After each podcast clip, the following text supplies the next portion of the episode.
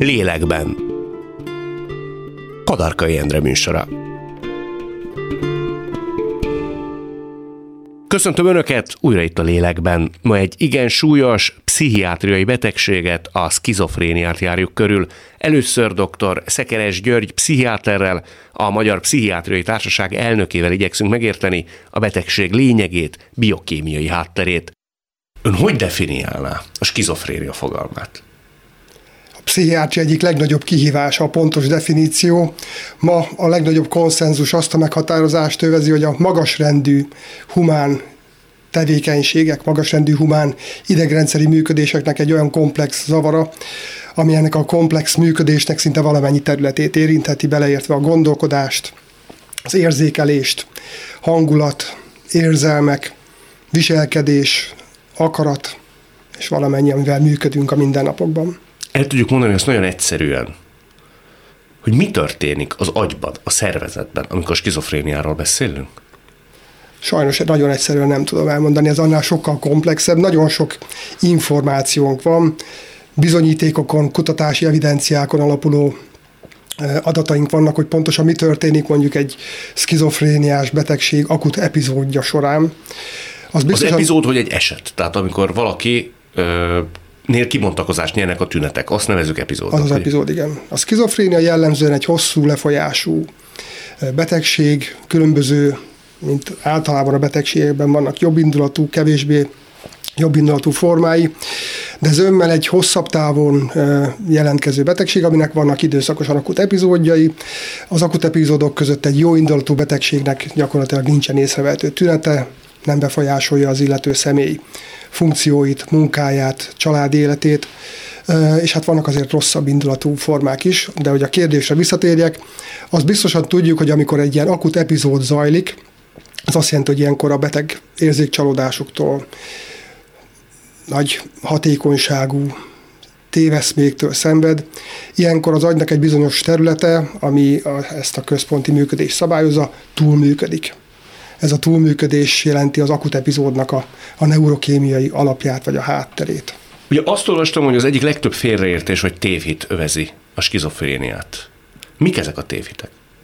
Hát azt gondolom, hogy a leggyakoribb az, hogy akkor ez a többszörös személyiséggel való összekeverés. Azt gondolom, az teljes hülyeség, mert ugye a filmek is szólnak erről, hogy van, akiben nem tudom hány személyiség lakik, és akkor ő skizofrén, vagy ön skizofrént említ, ugye? Tehát úgy mondják helyesen? Én úgy gondolom, hogy skizofrén a helyes, ugye a, a görög eredetiből ott nem essel, hanem esszel van a szkízis, az a hasadást jelenti. A skizofréniában nem több személyiség van, ez egy ember, akinek a működése súlyosan károsodott az akut epizódok során. Ilyenkor általában ezt, ugye, ilyenkor plusz van. A normál működéshez képest plusz érzékelés történik, plusz gondolkodás, gondolattartalom van. Amikor pedig nem az akut epizód van, hanem mondjuk egy ilyen köztes, stabil állapot, akkor meg gyakran ezek a betegek inkább kevesebbet mutatnak. Érzelmi bevonódás, aktivitás, vagy a, a, a, a kognitív képességek az átlagukhoz képest alul működnek. százezer embert érint Magyarországon, száznégyezer ember, ilyesmit találtunk, azért az egészen megdöbbentő szám. Ez annyit jelenti, hogy százból egy ember ma Magyarországon szkizofrén. Ez egy kisebb, dehogy kisebb, szerintem ez egy nagyobb vidéki városnak megfelelő populációt jelent.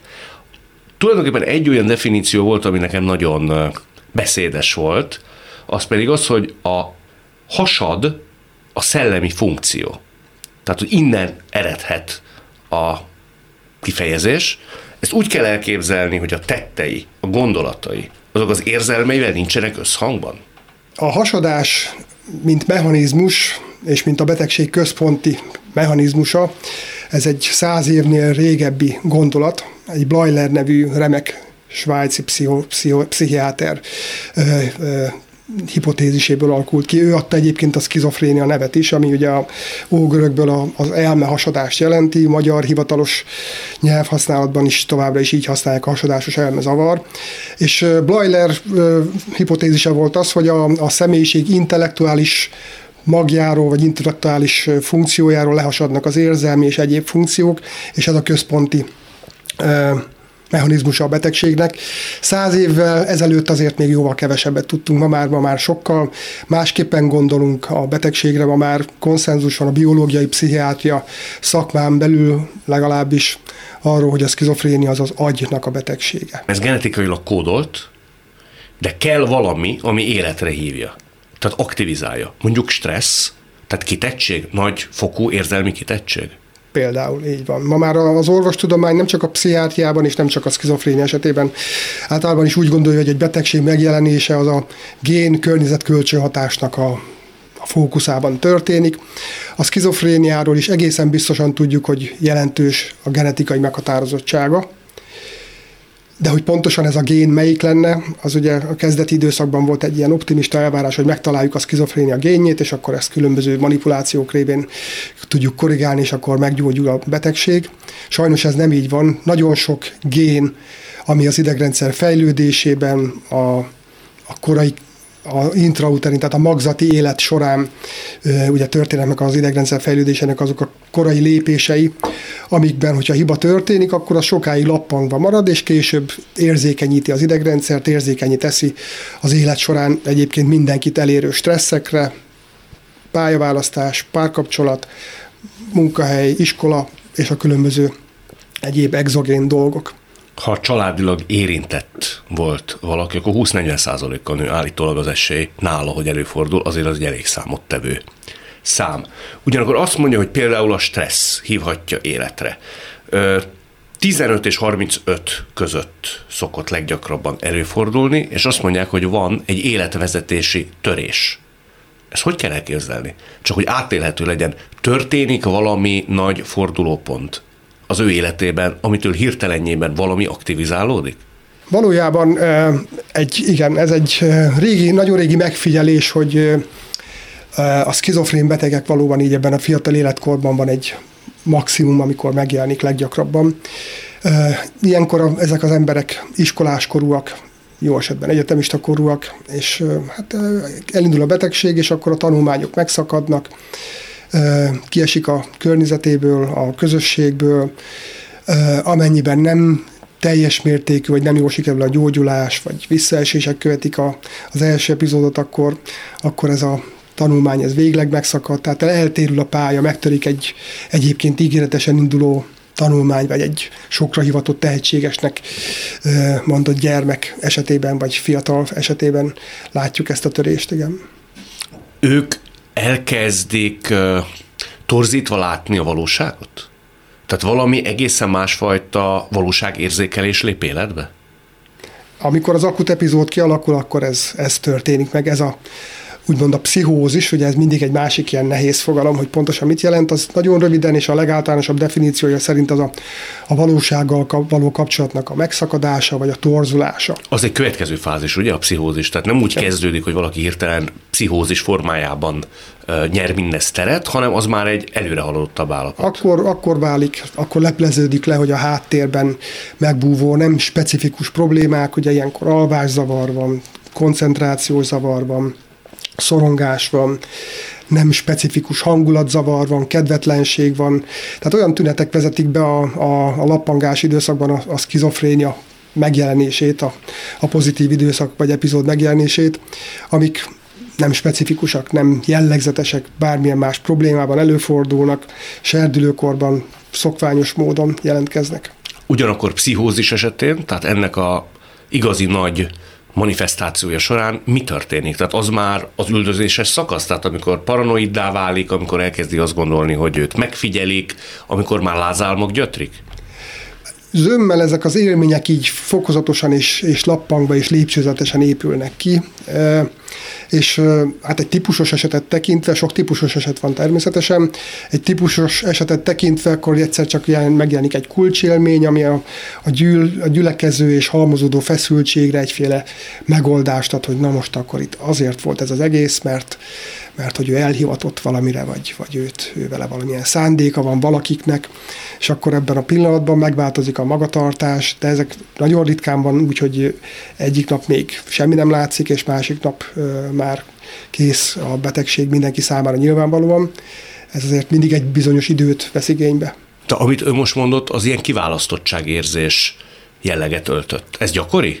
Ö, gyakori, de nem azt mondanám, hogy ez a leggyakoribb. A szkizofréniában jellemzően inkább, inkább egyféle ilyen paranoid élményfeldolgozás kíséri az állapotot, ami azt jelenti, hogy üldöztetés van, figyelik, követik, befolyásolják, irányítják. Ő ezt miért hiszi? Hát ennek a, a magyarázata az továbbra is, a pontos magyarázata e, várat magára. E, jól beazonosítható, e, ugye a, a, egy, egy érzékelésnek a végén születik egy, egy, egy érzet, egy tapasztalat. Ennek a folyamatnak sok különböző fázisában torzulás történhet, aminek lehet a következmény az, hogy a végeredmény teljesen más lesz, mint ami a valóság valójában. Bizonyos jelenségek, amik, amik nem jelentősek, túlzott jelentőséget kapnak a betegnél, kiemelkednek a környezetből, irreleváns részletek, például valaki úgy észleli, hogy őt figyelik a villamoson, akkor elkezd tekingetni, akkor előbb-utóbb fölhívja magára a figyelmet, és valóban elkezdik figyelni a villamoson.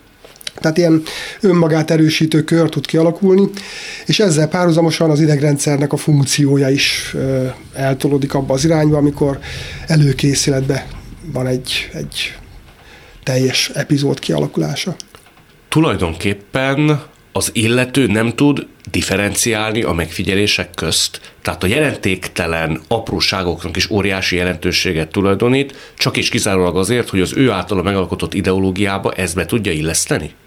Ez nagyjából fedi is a valóságot. Sokáig, vagy hát bizonyos ideig kezdetben azért megvan a, a lehetőség, meg a kételj, meg az aggály, tehát próbálja ezt feldolgozni, hogyha ő neki egy ilyen észlelése van, hogy figyelik a villamoson, hogy akkor ez mitől lehet, keres racionális magyarázatot, ingadozik a, a, a, a valóság helyes értékelése, és a, az ő szubjektív világában bontakozó és épülő érzékelés vagy feldolgozás között, és hogyha ez jó, időben kap segítséget, vagy, vagy nem megy tovább a folyamat, nem mindig megy ez tovább egyébként. Ez a lappangás. Nem minden lappangó állapotból lesz aztán pszichózis, vagy szkizofrénia. Az mi múlik, hogy ez megállott? Mm, sok minden befolyásolhatja. Egy rosszul időzített uh, rekreációs droghasználat, vagy egy, uh, vagy egy nagy stressz, vagy egy uh, kudarcélmény, ami egy ilyen előkészületben lévő vulkánnak, tehát mint nem vulkán, nem is jól mondom, hasonlat inkább, mint egy ilyen túltelített elegyben egy, egy szikra előidézheti azt, hogy akkor így olyan vágányra kerüljön, ahol ami már nem fordul vissza. Velük nagyon nehéz együtt élni, ugye? Egy idő után, amikor már a pszichózis megjelenik, onnantól fogva a környezet egy nagyon kiszolgáltatott állapotba kerül. Hát abban az esetben, hogyha ha nem történik adekvát eh, támogatás, segítségnyújtás, kezelés.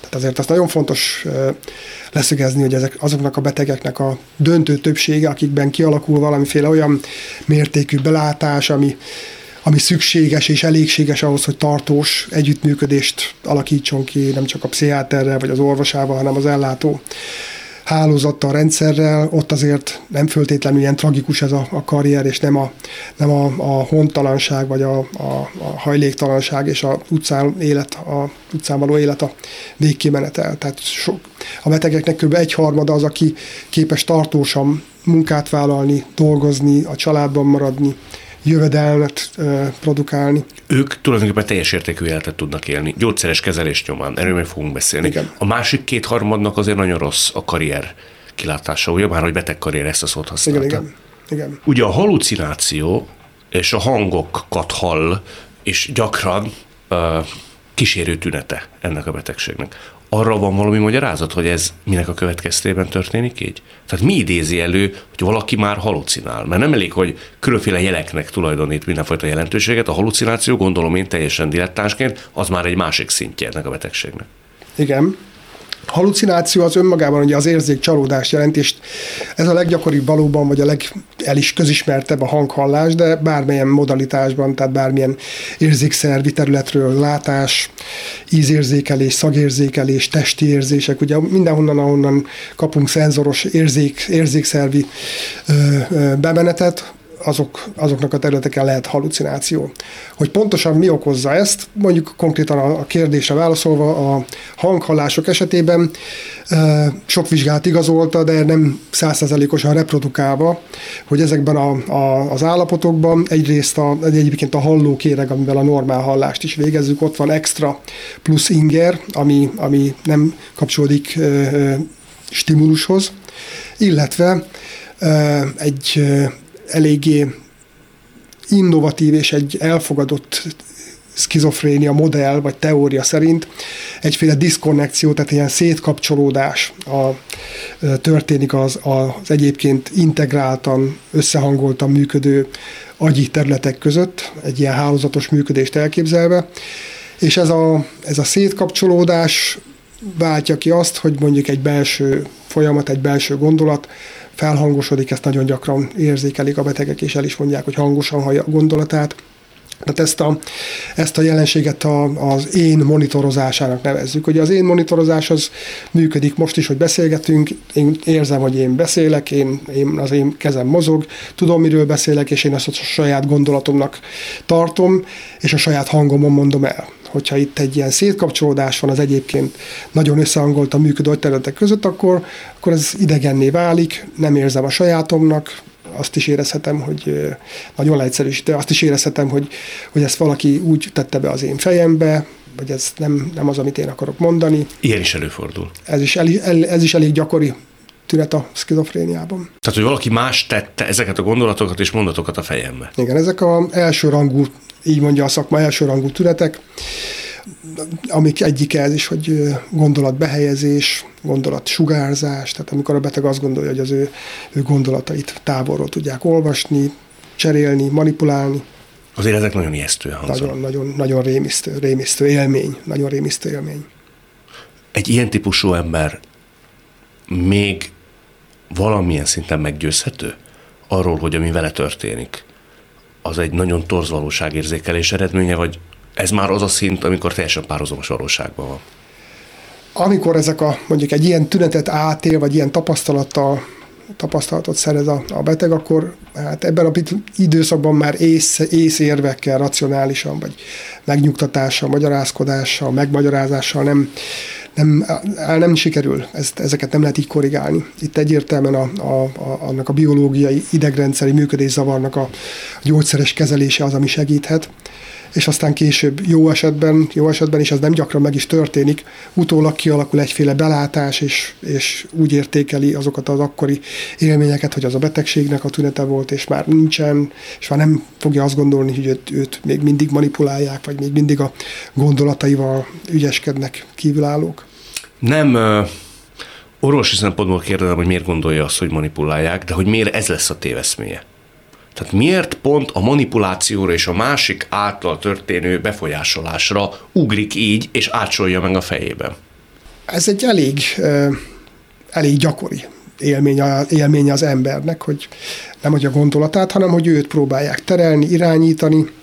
Ez szerintem így a, az evolúció során így a velünk élő környezetből jön. Az embernek mindig figyelni kellett, hogy akkor most mi, mi fog történni, esik az eső, jön a barlangi medve, kitör a, a, a tűz, tehát mindig valami külső esemény persze ez volt.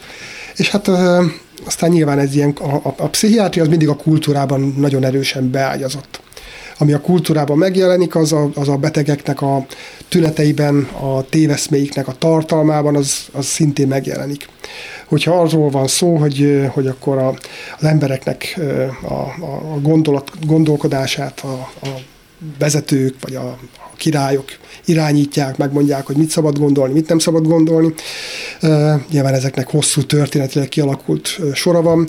Akkor a beteg ember az ezt úgy építi be, hogy, hogy őt az ő tudtán, akaratán, beleegyezése nélkül, vagy tudtán kívül manipulálják. Ezt, ez egy ilyen általános magyarázat. Maga a, az, hogy egy téveszme van, egy ilyen súlyosan kóros gondolat, annak a hátterében egyértelműen egy idegrendszeri működési zavar van, hogy ennek a téveszmének a tartalma is oda, az így az élettörténetből, a beteg élethelyzetéből, előzményeiből, az átélt eseményekből, stresszekből megérthető, levezethető. De maga az, hogy miért van téveszméje, vagy miért halucinál, az csak az idegrendszer működési zavarából magyarázható. Az egy magyarázható dolog, ez meg a megérthető. Hogy a halucináció mit mond, egy Csontvárinak is mit mondott a hang, te leszel a világ legnagyobb Bleuler festője, ez egy az ő belső világából, az ő ambícióiból megérthető, vagy levezethető. De az, hogy miért halucinált, az valószínűleg csak a az idegrendszer működésének az zavarával magyarázható. Itt különféle szakaszok vannak, tehát hogy valakit ér egy pszichózis, ő még mondjuk utána teljesen tiszta időszakokat is magáénak tudhat? Természetesen. Természetesen. Mi váltja ki, hogy következik mondjuk egy újabb ilyen szakasz? Óriási statisztikai adatok szerint a, a, leggyak, a leggyakoribb kiváltó oka egy visszaesésnek az a gyógyszeres kezelés abbahagyása. Ehhez járul nyilván plusz szerhasználat, plusz stressz, családi nehézségek. Tehát, hogyha így összeáll egy, újra összeáll egy ilyen kombó, ami, ami mindenkinek okoz, okozta nehézséget, akkor egy skizofréniából meggyógyult, vagy felgyógyult, az epizódból felgyógyult beteg, aki abba adja a gyógyszert, ő egy nagyon védtelen, sokkal védtelenebb lesz. Most már több egyszer említjük a gyógyszeres kezelést. Ha jól sejtem, az első és legfontosabb dolog azonnal szakemberhez fordulni. A gyógyszeres kezelés az kihagyhatatlan, ugye? Tehát itt pszichoterápiával sokra nem megyünk. Ebben megint csak nagy konszenzus van a szakmában, hogy a skizofrénia terápiájának az alfája az a gyógyszeres kezelés. Ott mi történik? Ezt a dopamin mennyiséget igyekeznek, vagy egyensúlytalanságot igyekeznek szabályozni? Gyakorlatilag a, a jelenleg elérhető és klinikai használatban euh, lévő antipszichotikumok, amik a skizofrénia kezelésére használatosak, ezt a dopamin túlműködést, amiről beszéltünk, azt korrigálják. Különböző utakon, különböző módokon, nagyjából ahány molekula, annyiféle hatásmechanizmus összeállás van. A végső közös nevező a dopamin hiperaktivitásnak a korrigálása. És ha ez nem történik meg, vagy abba marad, akkor felbomlik ez az egyensúly. Ha ez nem történik meg időben, akkor ez, akkor ez halad előre, mint egy labina. Az egyik tévhit, hogy félreértés talán ezzel a betegséggel kapcsolatban, hogy ők közveszélyesek. Ezt kijelenthetjük, hogy ez nem így van, tehát nem kell ezektől az emberektől abóvó félnünk, ugye? Hát semmiképpen nem. Attól félünk általában is, amit nem ismerünk, és hát a, a skizofréniát azt nagyon nem ismerik az emberek, és rengeteg a tévhit. Az, hogy e, ugye régi kifejezés ez a, a közveszélyes vagy önveszélyes magatartás, ma már a, a jog is úgy használja, és a szakmában is ez a veszélyeztető magatartást értjük az alatt, ami hát gyakorlatilag azt jelenti, hogy önmaga vagy mások életére, egészségére, testi épségére jelent közvetlen veszélyt, vagy, vagy közvetett veszélyt.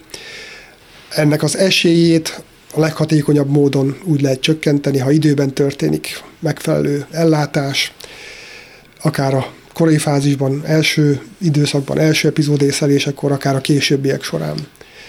Egyébként amennyiben ez nem történik meg, az semmiképpen nem egyenértékű azzal, hogy akkor ezek a betegek veszélyt jelentenek.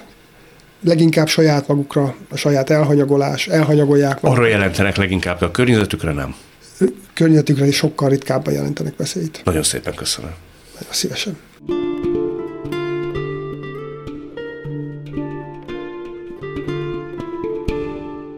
doktor Szekeres György után következzék Oravetz Dániel, antistigma-díjas, szkizofréniával élő festőművész. Noha időszakosan vannak pszichotikus epizódjai, minduntalan dolgozik, ír, mi több, blogot is vezet. huszonöt évesen voltak éppen egyik napról, egyik pillanatról a másikra jelent meg nálad ez a betegség?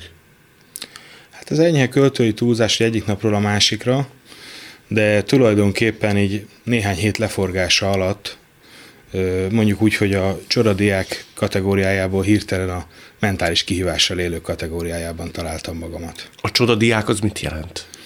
Hát ez azt jelenti, hogy volt nálunk egy ilyen kis legenda az egyetemen, hogy akik menő menedzserek voltak, menedzser palánták, a hónuk alatt a há vé gével elég nagy, széles mosollyal az arcukon sétálgattak a kampuszon, és hát egy ilyen nagyobb arcméretű emberke oda ment az egyik barátomhoz, és mondta, hogy hát olvastad már a há vé gében ezt meg azt, meg azt mondja, hát látom menő vagy, olvasod a há vé gét. És akkor ő mondja, hogy hát az a helyzet, hogy az Oravetz az nem olvassa, az írja. Ez voltál te? Ez voltam én. És ehhez képest ö, kerültél egy mentálisan sérült státuszba? státuszba? Így van. Mi történt? Milyen jelekkel mondtakozott ez ki, hogy mutatkozott meg? Ezt úgy kell elképzelned, hogy gyakorlatilag, mintha új érzékszerveim aktiválódtak volna. Tehát, mint most van rajta egy szemüveg, rajtam ugye nincs szemüveg. én átvenném a te szemüvegedet, és úgy látnám a világot, ahogy te. Ez derültékből villámcsapásként? Abszolút. Ültél a buszon, és egyik másodpercről a másikra lett egy sokadik új érzékszerved? Tulajdonképpen ez egy hosszabb folyamat volt, tehát néhány hét leforgása alatt zajlott le ez a történet. Először ilyen jeleket véltem felfedezni mindenhol. Úgy éreztem magam, mint egy Dan Brown regényben. Egy krimiben tulajdonképpen. Mint egy krimiben. Mint hogy téged követnek, vagy megfigyelnek? Ö, inkább olyan volt, ilyen Dan Brownos, Indiana Jones-os, mint hogyha én vélnék felfedezni olyan dolgokat, összefüggéseket, amik amúgy nem feltétlen voltak ott. Ami ijesztő volt, hogy gyakorlatilag ilyen profécisztikus ö, látomásaim voltak.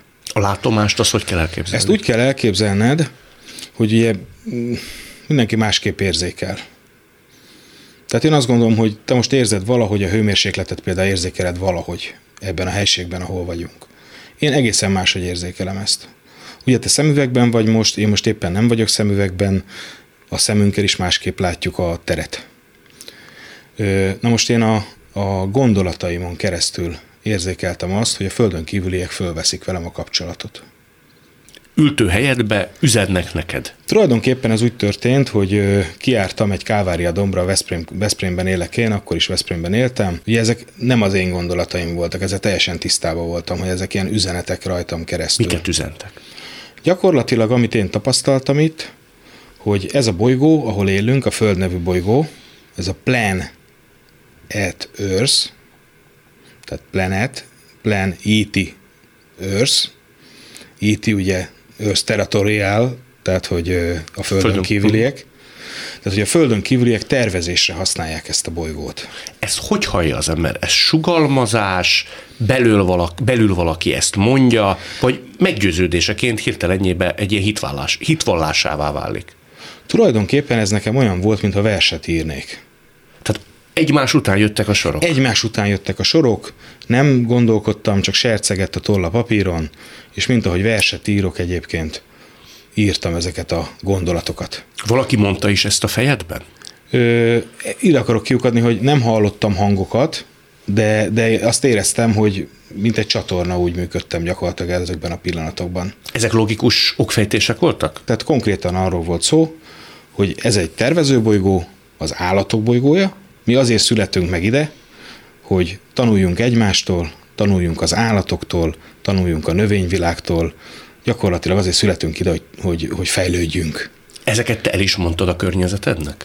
És itt jött a csavar, hogy én amiket itt lejegyzeteltem körülbelül öt-tíz ilyen á négyes papírra, ezeket én elő is adtam konkrétan a diplomavédésemen. És képzeld, Endre, ott tartottam egy előadást arról, hogy hogyan vették föl velem a kapcsolatot a földön kívüliek, amiket most elmeséltem neked, hogyan irányítják a bolygónkat, a bolygónkon belül minden cégvezető tudatát, cégvezetőn keresztül, cégvezetőkön keresztül az emberek tudatát. Amikor te ezt mondogattad. Igen. Ott, a gyanú legkisebb árnyéka sem ütött szöget a fejedbe, hogy lehet, hogy te most zöldségeket beszélsz. Tehát annyira magától értetődőnek tűnt, annyira hitelesnek gondoltad, amikor mondtad, hogy te tudatod száz százalékával vallottad azt, ugye? Abszolút. Hogy néztek rád? Hát az érdekes az volt a történetben, hogy körülbelül húsz percig hallgattak. Azt hitték, hogy poén? Várták a csattanót. Na, az volt a csattanó, hogy nem volt csattanó. Dermedcsönd. Dermedcsönd a teremben, kivezettek a teremből. Azért az egészen megrendítő lehet. Az megrendítő volt.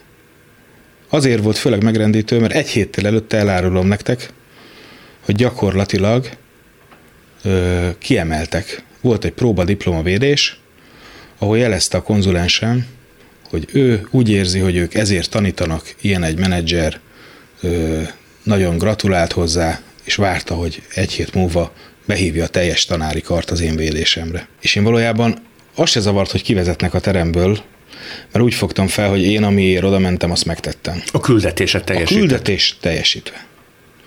És itt jön a csavar, Endre, én bekerültem gyakorlatilag innen ö, egy olyan rendszerbe, amit úgy hívunk, hogy pszichiátria. Önszántatból?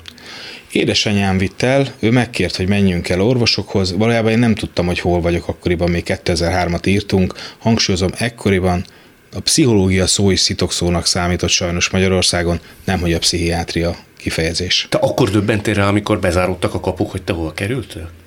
Na hát ez is egy poénos történet, mert hogy bekerültem a, a, az egyik, nem Veszprém, hanem egy másik városba, vitt édesanyám mondta, hogy megyünk pihenni. Egy kastély parkjában találtam magam. Na most el kell mondanom neked, hogy úgy, hogy huszonöt évesen voltam. öt darab á négyes lapra írtam le a terveimet annak idején, azzal alapítottam egy országos diáklapot. Készültem a diplomavédésre, ugye, ahol kiemeltek. Azt hittem, hogy valami mara, barami nagy dolog fog történni az életemben. És amikor egy kastély parkjába vitt el az anyám, na mondom, itt jön ám az igazi küldetés, mondom, hogy kastélyba vagyunk, minden. Nekem nem tűnt fel, hogy ott mindenki pizsamába volt. És poénkodtunk, ott ilyen idősebb játékosok is voltak, poénkodtunk össze-vissza, és én megfogtam a teámat, föltettem a fejem tetejére, mert jó ötletnek tűnt, volt ilyen szakasza is ennek az epizódnak, amiről én még nem tudtam, hogy ez egy pszichiátriai epizód, amiben én benne voltam akkor. És a Se élet, betyár élet című nótát elénekeltem, és táncoltam a fejemen a teával. Te korábban nem az a fiú voltál, aki ilyen bohóságokra kapott nem igazán, volna? Nem igazán. Akkor se tűntél magadnak gyanúsnak? Ezen közben Még sem. mindig nem tűntem gyanúsnak. Akkor már igen, amikor viszont ráömölött a tea az ágyamra, és annyira teltház volt a kórháznak ezen az osztályán, hogy hangsúlyozom, minden különösebb indok nélkül egy helyen volt szabad ágy, a megfigyelőben. Na, amikor oda bekísértek engem arra az éjszakára, azt embernek nem kívánom, Endre. Tehát egy fehér lecsempézett szobában döbbentem arra rá, hogy ez nem a zsenialitásnak a mellékterméke, ez nem az, hogy a fény árnyékkal jár. Én valamit nagyon elrontottam. Azt gondoltad, hogy te rontottad el? Én azt gondoltam ott. Az az éjszaka, az maga volt a pokol. Olyan volt, hogy, bocsáss meg. Mondjad. Olyan volt, mint egy kiózanító pirula. De gyakorlatilag ott volt egy olyan negatív heuréka élményem, hogy másnap én már tudtam, hol vagyok. Gyakorlatilag már aznap éjszaka nyilván, tehát azon analizáltam, hogy egy kórházban vagyok, és ez a pszichiátria. És mivel ez a betegség, amivel én élek együtt, a skizofréniának egy ága egyébként, ez azzal jár, hogy az embernek nincs betegségbelátása, főleg a betegség elején. Én ott a kórházban minden nap összepakoltam, és haza akartam jönni. Meddig voltál ott? Három hetet töltöttem benne a kórházban. Arra nem gondol az ember, mikor egy ilyen fehér csempézett szobában tök egyedül csörög, hogy te jó ég, lehet, hogy megtébolyultam. Ez megfordult a fejedbe? Ez olyan szinten megfordult a fejemben, hogy amikor kijöttem a kórházból, és a pszichiátria mellett a pszichológia ö, mélységével is elkezdtem gyakorlatilag ismerkedni egy segítőm segítségével, akkor ő rám nézett, és annyit kérdezett tőlem, hogy milyen érzés volt, hogy egy kicsit megbolondult. Hú, ez elég megrázó mondat. Ez megrázó volt. Kérdésként tette föl, tehát nyilván erre úgy reagál az ember, hogy hallgat. Ugye Márai mondta, hogy azonk az ember rádöbben valamire, akkor elcsendesedik. Velem is ez történt ekkor. Én úgy éreztem, hogy ahogy megyek az utcán, néznek az emberek, és rám sütik, hogy ott megy a bolond. Volt, aki rád sütötte akkor, vagy úgy nézett rád? És ennek volt alapja egyébként. Volt egy évfolyamtársam, aki engem, mikor kijöttem a kórházból, felhívott telefonon, és az, az volt az első kérdése, szia Dani, azt hallottam, megbolondultál. Sokkoló volt, Endre. Sokkoló volt. Szüleid mit mondtak? A szüleim ö, alapvetően, most anélkül, hogy felfedném, hogy melyik őjük melyik, ők gyakorlatilag ö, abszolút két ellentétes póluson ö, mozogtak az elmúlt húsz évben, mert ugye idén húsz év vagy történt velem ez az első epizód. Ö, az egyik ö, ősöm ö, tagadásban él, tehát ő mai napig azt hiszi szerintem, hogy én zseni vagyok, és hogy a fény árnyékkal jár, és hogy ez a fény, ez ekkora árnyékot hordoz magával. Már a betegségről nem akar tudomást venni. Betegségről ő nem néz vele szembe. Én ezt tiszteletbe tartom, de én érzem, hogy ő, ő ezt nem kezeli betegségnek. A másik pedig megpróbál pátyolgatni, gondolom. A másik egy ilyen, mint egy, mint egy jó tyúkanyó, vagy tyúkapó, ezt most ilyen találós kérdésként teszem föl, ő, ő pedig Ö, együttműködő, van belátása, ö, gyakorlatilag úgy kezel, hogy nem úgy kezel, mint egy, ö, tehát nem különböztet meg, tehát nagyon elfogadó az én irányomba, de érzem rajta, hogy úgy finoman szeriden ott van a háttérben, és úgy, úgy érzi ennek az egész helyzetnek a súlyát. Még a szülőkről annyit, hogy én ezt egy tanulmányból tudtam meg, hogy nekem nagyon nehéz volt a gyerekkoromban olyan szempontból, hogy nem találtam a kapcsolatot a szüleimmel. És akinek ilyen nehéz a kapcsolat az őseivel, ezt úgy hívja a szakma, hogy double bind, dupla hurok magyarul. Ö, ott, hogyha mind a két szülővel nehéz a gyermek kapcsolata, nagy valószínűséggel mentális kihívással élő lesz. Ez szerint a tanulmány szerint egyébként konkrétan skizofrén, vagy skizofrén, ahogy a köznyelv mondja. De skizofrén, és ebből fakadóan nem talál kulcsot a szüleihez, vagy emiatt aktivizálódik valami?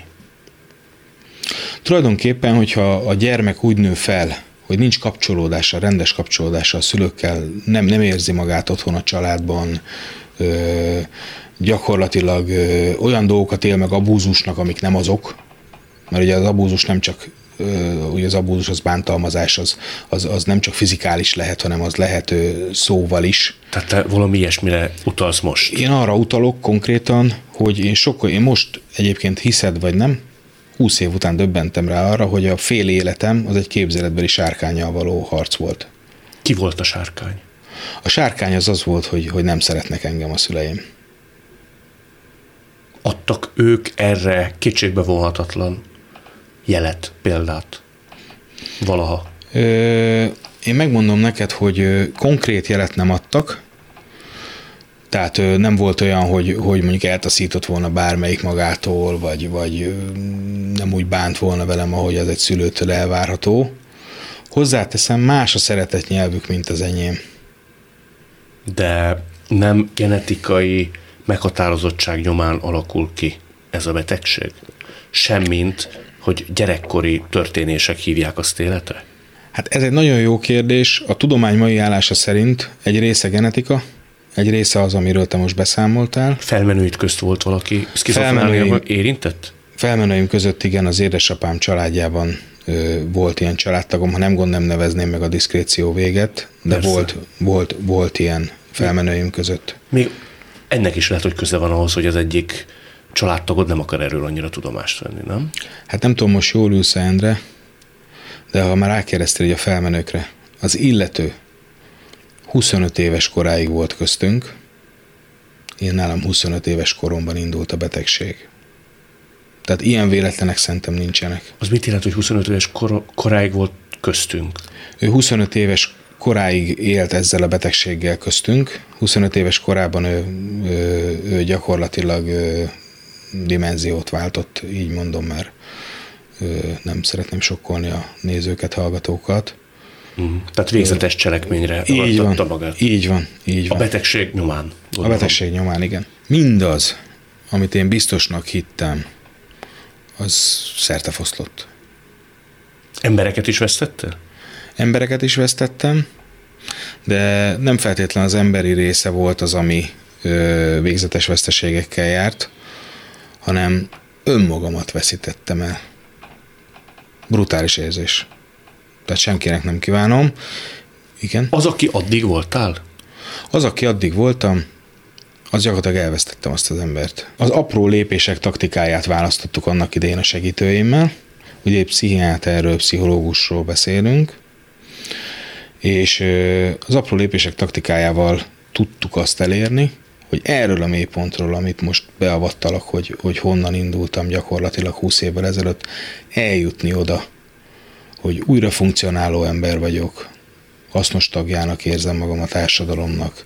Most is azért ülök itt, hogy a közösség hasznát szolgáljam, és aki hallgatja ezt a beszélgetést, az lássa azt, hogy ezzel a betegséggel lehet együtt élni, meg lehet tanulni uralni, lehetsz az életed kapitánya, hiába kapod ezt a címkét, vagy nevezzük bárminek, és lehetsz boldog. Mert én boldog vagyok most, Endre. húsz év telt el azóta, de megtanultam boldognak lenni ezzel a betegséggel együtt. A betegséggel együtt, vagy a betegség ellenére? Én azt gondolom, hogy együtt, tudomány mai állása szerint az a helyzet, hogy ez a betegség gyógyíthatatlan jelenleg. Én elhatároztam, amikor ö, megbeszéltük, hogy én jövök hozzád, hogy én ezt el fogom itt mondani nektek, hogy én eldöntöttem, hogy arra teszem föl az életem, hogy én leszek az első földnevű bolygón, aki meggyógyul ebből a betegségből. És ez a rajtad múlik szerinted? Én most vallásoktól, meg mindentől független hívő embernek tartom magamat. Én azt gondolom, hogy ehhez nagyon nagy adag isteni kegyelem kell, de én azt gondolom, hogy az isteni kegyelem önmagában kevés. Van egy nagyon kedves kis mondás, hogy segíts magadon, Isten is megsegít. Te hiszel abba például, hogy az orvostudomány egyszer megugorja majd saját magát, és... Én hiszek ebben. Hiszek a csodában. Hiszel a csodában. Én hiszek a csodában. Tehát ha lenne egy pirula, nyilván nem így fog történni. Igen. És ha te ezt te bevehetnéd. Igen. Vagy majd beveheted valamikor. Igen. Azt te be is vennéd gondolkodás nélkül, és huss, elszállna ez a betegség. Mint a húzat. Mint a húzat. Titkon, vagy nem titkon. Igen. Hiszed is, hogy ez a pirula most metaforikusan, de elő fog állítódni? Én nagyon hiszek ebben. Nagyon. Rendíthetetlenül. Húrá optimista vagyok ezzel kapcsolatban. Olyan tünetekről számoltál be az elején, mint halucináció, pánik, paranoia, depresszió, kiégés. Ezt úgy kell elképzelni, hogy tulajdonképpen vetésforgószerűen egyikben és a másikban találtad magad? Szakaszai vannak az én esetemben egy-egy epizódnak. Általában úgy indul, hogy egy ilyen nagyon nagy emelkedéssel nevezhetjük spirituális élményeknek ezeket. Gyakorlatilag ilyenkor könnyen kapcsolódom az embertársaimmal, érzem az érzelmeiteket, érzem a gondolataitokat, egy ilyen nagyon érdekes tapasztalással jár. Ezek a valós észleletek? Valós száz százalékig? Száz százalékig. Tehát nem arról van szó, hogy megint kiélesedik egy olyan érzékszerved, amely adott esetben képes megcsalni téged. Hát ez csak a jó Isten tudja, tehát ehhez pici vagyok, hogy erre válaszolni tudjak. Én, én a tapasztalatról tudok beszámolni, hogy nagyon sokszor van olyan ezekben az esetekben, hogy szinkronicitásról biztos hallottál. Ugye ez az, amikor gondolunk valakire, és ő fölhív telefonon. Na ilyenből nekem ebben a szakaszban több száz vagy akár több ezer van egy nap leforgása alatt. Ezek kvázi ilyen felfutásos szakaszok? Tehát amikor ilyen... Emelkedéses felfutásos uh-huh. szakasz. De ez a pszichózis előjele? Nálam ez, nálam ez eddig az volt. Ugye a pszichózis fogalmát azért tisztázzuk, ott mi történik veled? Tehát amikor te pszichózisba kerülsz, az egy nagyon vészjósló, baljós kifejezés köznapi nyelven. Hát nálam ez alvás problémákkal indul általában, ez abban merül ki, hogy egyre kevesebb igényem van az alvásra. Olyan, mintha valami hatalmas energia központból táplálkoznék, sokszor étkezni is minimálisat étkezem, tehát volt olyan, hogy három napig egy mandarinon el voltam. Igényed nincs rá, vagy étvágyad nincs? Máshol van a fókusz. Mind. Azon az élményanyagon, amit ilyenkor átélek. De folyamatosan pereg egy film? Folyamatosan pereg egy film, de ez úgy pereg ez a film, hogy úgy kell elképzelned, mint mondjuk az Avatar című filmet. De az szürreális. Elég szürreális, de, de ez is az. Tehát úgy kell elképzelned, mintha egy filmbe kerülnék bele, ami megelevenedik. Teljesen a tudatomnál vagyok, tehát a mai napig az összes epizódomra emlékszem. Csak el kell árulnom, hogy én egy jelenlétben élek, tehát én most itt vagyok veled, nem gondolok vissza ezekre, hanem zsilipelek. De ma hogy gondolsz vissza ezekre a látomásokra és észleletekre? Hát én ma úgy gondolok ezekre vissza, hogy ezek tapasztalatok voltak számomra, de én úgy gondolom, ezek a tudatjátékai voltak. Paranoiás képzeteid voltak-e? Nem voltak, ezek? Abszolút voltak. Tehát, hogy ellenet fordulnak, megfigyelnek, igen. Kárt akarnak benned okozni. Abszolút. Szüleid is, a mikrokörnyezeted is. Itt ennek a mélypontját mondom el, jó? Tehát ennek a mélypontja az volt, Endre, hogy egy epizódom alatt, körülbelül egy olyan tizenhárom-négy éve, ez volt a legmélyebb pont az életemben, azt éltem meg, hogy minden nap más családtagomat klónozzák a földön kívüliek. Hogy, hogy érted azt, hogy élted meg? Nekem ez volt a realitásom akkor. De ő nem volt ott, amikor te azt képzelted róla, hogy épp most klónozzák? Nem, ott volt. Ott volt, csak amikor ránéztem, láttam, hogy most nevén nevezem. Az anyám már egy klón, az apám már egy klón, testvérem már egy klón, stb. Tehát nem azokkal beszélsz, akik valójában, hanem tulajdonképpen egy klónjukkal vagy épp körülvéve. Így van. És itt elmondom a mélypontot. Egyik reggel arra ébredtem, belenéztem a tükörbe, és mondom, te atya ég, már én is egy klón vagyok. Na ez egy nagyon durva tapasztalás volt. Ilyenkor mi a teendő? Azonnal a pszichiátriára kell menni? Hát tulajdonképpen azonnal. De, de ezt nem szabad megvárni. Tehát itt a legfontosabb az az, hogy ha jönnek az első jelek, mindenkinél más egyébként ez a, a jelcsomag, hogy minél hamarabb segítő szakemberhez fordulni, minél hamarabb orvoshoz fordulni, pszichiáterhez, ö, pszichológushoz. Én egyébként azt javaslom nekem, ami, ami bevált, hogy első körben pszichológus, folyamatos pszichológiai ö, konzultációk, akkor is, ha jól vagyok, tehát nem bízhatom el magam soha, és ö, ha érzi az ember, hogy beütött a mennykű, hogy nem várjuk meg a tűzijátékot, meg hogy emelkedünk, meg hogy húha, érzem a gondolataidat, meg nem tudom mi, hanem akkor bizony én bebattyogok a pszichiátriára, és akkor megtörténik a terápia. Ez milyen gyakorisággal fordul elő? Na most, ami jó hírem van, hogy ö, én többször megcsináltam azt, hogy több mint öt évig egyensúlyban voltam. Tehát addig nem kellett bemenni? Addig nem kellett bemenni. Be, be kell menni, mert én ugye folyamatos kontroll alatt vagyok, tehát ezt, ezt tisztázzuk, hogy én folyamatosan havi szinten megyek a pszichiátriára, kontroll alatt vagyok. Jársz terápiára is? Járok terápiára. És szeded a gyógyszert? És kapom a gyógyszert, így van. Most például, ami kifejezetten jó érzéssel tölt el, hogy ilyen beszélgetés, mint amit most veled folytatunk, a közel tíz éves pályafutásom során, amióta ilyen segítőként, mint tapasztalati szakértő részt veszek a, a közösség életében, még nem volt. Tehát a te személyiségednek köszönhető az, hogy én ilyen egyensúlyban ezekről tudok beszélni, mert ugye ilyenkor újraélem, ezt tudjad. Föl is szokott zaklatni? Általában igen, és most nem zaklat föl. Ennek nagyon örülünk. Remélem, nem fogunk későbbiek során se fölzaklatni. Ami nekem nagyon reménykeltő volt, készülve belőled, hogy szerintem egy átlagember azt gondolja, hogy aki ilyen betegségben szenved, azért az élet hétköznapi működése során sok-sok kihívással kell, hogy éljen, és nem is biztos, nem is biztos, hogy párra tud lenni. Te párra lettél. Mégpedig tudomásom szerint az első randin te későbbi feleségednek elmondtad azt, hogy neked ez és ez a problémád. Ez nagyon nagy bátorság kell. Pláne évekkel vagy évtizedekkel ezelőtt. Tehát ez nem úgy működik, hogy az ember beszámol arról, hogy nem tudom én, időnként be kell vennie valamilyen gyógyszert, hanem bele kell nézni egy másik ember szemébe, és azt kell neki mondani, hogy figyelj, én egy skizoaffektív, skizoaffektív pszichózisban szenvedek, vagy skizofrén vagyok. Ilyeneket te könnyen elmondtál ismerkedés során? Nézzél, nekem az volt az elvem, hogyha itt a régmúltat elemezzük ilyen szempontból, hogy én hogyan álltam hozzá ez a párkeresés témakörhöz, hogy csak úgy lehetek boldog, ha hiteles vagyok ebben. Volt, aki elszaladt? Az az érdekes, hogy senki mással nem jutottam el korábban addig, hogy ilyen fázisba jussunk. Én úgy álltam ehhez hozzá, hogy csak akkor lehetek boldog hosszú távon, ha a majdani társam úgy szeret, amilyen vagyok. Ezzel a kihívással együtt elfogad és szeret. Nekem onnantól vált nagyon izgalmassá az életem, hogy körülbelül tíz év után megjött a betegség belátásom. Ezt így hívja a szakma. Magyarul szembenéztem azzal, hogy ez nem a zsenialitás, ez nem a nem tudom milyen lángelme képzeteknek a mellékterméke, ez a kihívás, mint problémakör, hanem ez egy betegség. És egy ilyen szempontból beteg ember vagyok, innen indulunk.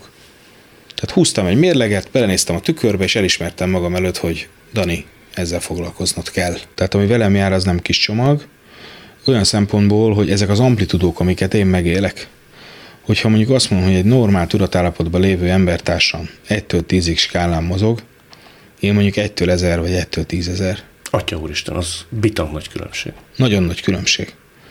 Tehát ezt egyféleképpen lehet végigvinni feltétel nélküli szeretettel. Sehogy máshogy. Én mindig a béke követe voltam világéletemben. Attól nem féltél, hogy egyszer a tudatjátéka okán a béke követéből következően, vagy nem következően teszel olyat, aminek te nem leszel tudatában? Én azt tudom mondani erre, hogy dehogy nem féltem. Féltem. Volt Én... is, hogy hang mondta azt, hogy tegyél olyat akár magad, vagy más ellen? Nem. Ilyen nem volt, viszont ami, ami volt, és ezért szeretném kiemelni a média felelősségét, hogy a filmek, a híradások, tisztelet a kivételnek hangsúlyozom, nagyon sokszor számolnak be olyan tapasztalásokról, amik egyedi esetek, és szinte általánosításként közlik őket. Ez rám is hatással van, volt, valószínűleg lesz is. Azt mondtad, hogy a legnagyobb stigma veled kapcsolatban az az volt, amit te képzeltél saját magadról. Bizony. És mitől fél a mentás problémával élő ember, mentás kihívással élő ember? Attól, hogy veszélyesnek tartják őt. Én ettől féltem nagyon. Sok ilyen volt? És én megmondom neked, volt egy, egy családtagom, akinek főztem egy vacsorát. Végtelen szeretettel. Én akkor éppen itt éltem Budapesten, ö, lementem egy piacra, a legfrissebb, legszebb árukat válogattam össze, egy vokban készítettem neki vacsorát, és a csirkét egy nagy késsel aprítottam. Ő ott ült mellettem, tudod, Danikám, ha nem gyerekkorod óta ismernélek, most félnék tőled. És akkor elvigyorodtam, mondom, tőlem? Hát mondom, most készítem neked a vacsorádat. Hmm. És el is ütöttem ezzel a poénnal. Te belül fájt. De nagyon. Nagyon. És itt a, a, az a kulcs, amit szeretnék átadni, hogy a legtöbb mentális kihívással élő ember az nemhogy nem agresszív, tele van félelmekkel, begobózik a szobába, szobája sarkába, retteg. Tehát szeretetre szomjaznak ezek az embertársak. Szeretnének szeretni, szeretve lenni, tele vannak álmokkal, vágyakkal, célokkal, amiket elfojtanak magukba. Te azzal egyet értesz, hogy azért te, te a kevesek egyike vagy, aki ennyire tud egy teljes értékű életet élni, viszonylag problémán, problémamentesen képes menedzselni mindezt, alkot, tevékenykedik. Ez azért nem annyira gyakori. Nem tudom, kérdezem. Endre, ö, nem vagyok egyedül. Az tény, hogy nem is vagyunk sokan hasonló cipőben, de én azt kívánom, hogy minél többen legyünk ilyen cipőben, és azért is vagyok itt, hogy megosszam a módszertanaimat, hogyha nyitott vagy rá az embertársakkal.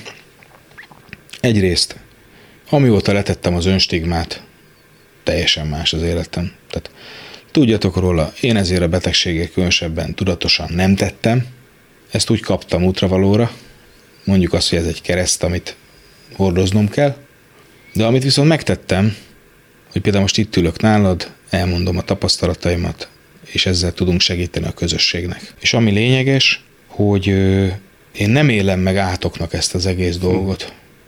Tehát igyekszem ezt megszeridíteni. Mindig jelen vagyok, mindig figyelek, és az apró lépések taktikáját választva az élet minden területén ö, tudok funkcionálni. Nagyon fontos, hogy itt vagyok például ebbe a nagy testbe zárva. De én naponta lapátolom el ezt a hegyet, és lapátonként el fogom lapátolni, ezt is elhatároztam. Mert hogy ebben maradtunk, legyen ez a végszó, eldöntötted, hogy te leszel az első ember, aki meggyógyulsz ebből a betegségből. Abszolút.